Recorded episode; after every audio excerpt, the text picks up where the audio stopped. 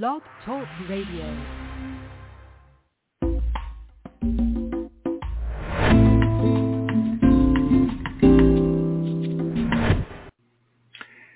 Hi, everybody. This is uh, Silvio Canto in Dallas, uh, Texas, on Thursday, July the 13th, and welcome to our welcome to our commentary.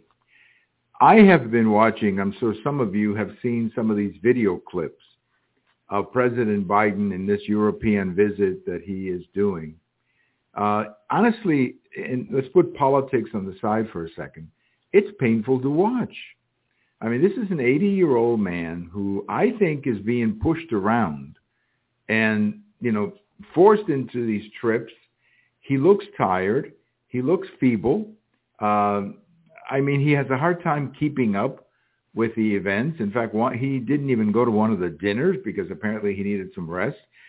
I think it's really sad. It's really sad what we're watching. Again, this has nothing to do with politics. It's just the reality of watching a man who I think uh, should not be doing this job, just physically, that is, should not be doing this job. And you have to wonder about the First Lady. Doesn't she see this? Doesn't the First Lady see what her husband is being put through? I mean, look, going into these trips, you know, where you cross the ocean and you got to have the jet lag and, and you're attending these meetings and you're going from this town to town, that town, that would be difficult for a 60-year-old man. It would be difficult for a 70-year-old man. We're talking here about an 80-year-old man. He looks tired. You could just see it. I think it's really sad. It's really sad. I don't know where the first lady is, but I think she ought to be sitting now with her husband and saying, "You know what, Joe? We we got you in the White House, but I think it's time to to tell everybody that you're not going to run for reelection, and let's just start, you know, putting you in a different work pace here because this is this is really sad. I, I don't know how else to describe it. I mean, uh, I disagree with Joe Biden in many things, of course, practically everything. But I'm not talking here as a partisan. I'm talking here of a uh, like a citizen and like uh, you know, I had a father who passed away at age 89, and in the last year or so of his life, he, you know, he went down quite a bit, and that's uh, that's what I'm seeing in in Joe Biden. I think it's time for the Biden family, the first lady in particular, uh, to say, you know what, I think it's time we, we wrap it up. And at the very least, tell everybody you're not running for reelection because this is not fun to watch uh, for anybody. I don't see how anybody enjoys watching their father or their uncle, or in this case, uh, their husband, uh, having to go through all of this. He looks absolutely, completely bad. I just don't know how else to say it. Well, here in Texas, of course, we're having a big debate about property tax, and it looks like the property tax uh, proposal will pass the Senate and head to the governor's uh, to the governor's desk where he has promised to sign it. Now there is still a constitutional issue pending because they're raising the exemption for residential uh, property values, so that has to be approved by the voters in an election in November. So that will hold up uh, the eventual implementation of this, but it looks like like it will be implemented. It looks like a very good plan for people who pay, who pay property taxes uh, in Texas, either residential property taxes or you know commercial uh, property taxes. And I think overall it's a good plan, and it's a good way of you know giving back to the people of Texas this amazing surplus that we've accumulated because of the great Texas uh, economy. So overall, I think it's a very good plan, and I think the governor and the legislators who supported this, the speaker and uh, the lieutenant governor, governor should all be commended for having done a very, very good job. Now, the Democrats are apparently going to try to stop this by putting up some amendments, I guess, on the bill. One of them has to do with renters, and the other one has to do with uh, teacher salaries. Now, look, I think you can have an honest debate about teacher salaries. I think you can have a debate saying, you know, maybe we should do something about teacher salaries. I, I think that's an honest debate that we can have separately.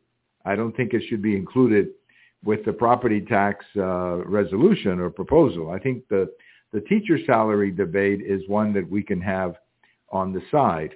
By the way, let me say something about teacher salaries. I'm not against raising teacher salaries, but but I think we gotta we gotta start tying teacher salaries uh, with the success of our public schools. And when you have, like we just learned in Houston, a bunch of high schools, a bunch of schools who are who are not living up to the standards, And you know it's hard for me to approve a pay increase for people who are not performing or not not doing their job as as teachers. Now that doesn't mean every teacher is is not doing his job, but I think we should be tying uh, teacher uh, salaries to successful graduations, and by successful graduations, I mean not just that you graduate, but that you can meet certain test scores in writing and reading and so on. So the teacher salary debate is one that we can have, but not inside this property tax uh, proposal. Now, the one about giving benefits to renters, that's a more political uh, debate. I mean, we can have a debate about that, but I don't know how the state legislature gives a benefit to renters or some kind of a subsidy to renters. I'm not exactly sure how how they would uh, they're going to do that because you know every renter has a lease with their landlord. Now, if the landlord wants to pass on some of the savings of property tax, well, that's a personal decision. But I don't know how the state legislature is going to take care of lenders. I, I'm a little bit uh, confused uh, with that proposal. I mean, I understand that rents have gone up considerably, particularly here in the North Texas area. The rents have really gone up quite a bit. But I, I actually think a lot of that has to do with the demand for housing and the demand for apartments that we have seen around here because all these people are moving in. So that I think is the reason for the increase uh, in rents. But again, I, I, I'm not opposed to helping people. I just don't know how you put that in in a property tax uh, resolution. As I mentioned before, I think this property tax relief is going to indirectly help renters. For one thing, it's going to encourage more people to get into commercial real estate. There will be more apartments probably and more construction because the property taxes will be lower for the people investing in those projects. And I think many landlords are going to realize some property tax relief, which will allow them to at least control some of their some of their rent increases. So I think the lend the, the renters will get their benefit that way. But again, I don't see how you bring this into a property tax proposal. I don't see uh, the connection between between the two the two things. Well, as I understand, and I'm chatting uh, with you early afternoon Thursday, as I understand, the we don't know who brought in the cocaine into the White House. I mean, they've looked into it, but they don't know who did it. Now, that to me is a very stupid uh, conclusion because Either you had a major security breach, meaning somebody was able to bring powder into the White House, and there's a lot of things that powder can be, and it's not just cocaine.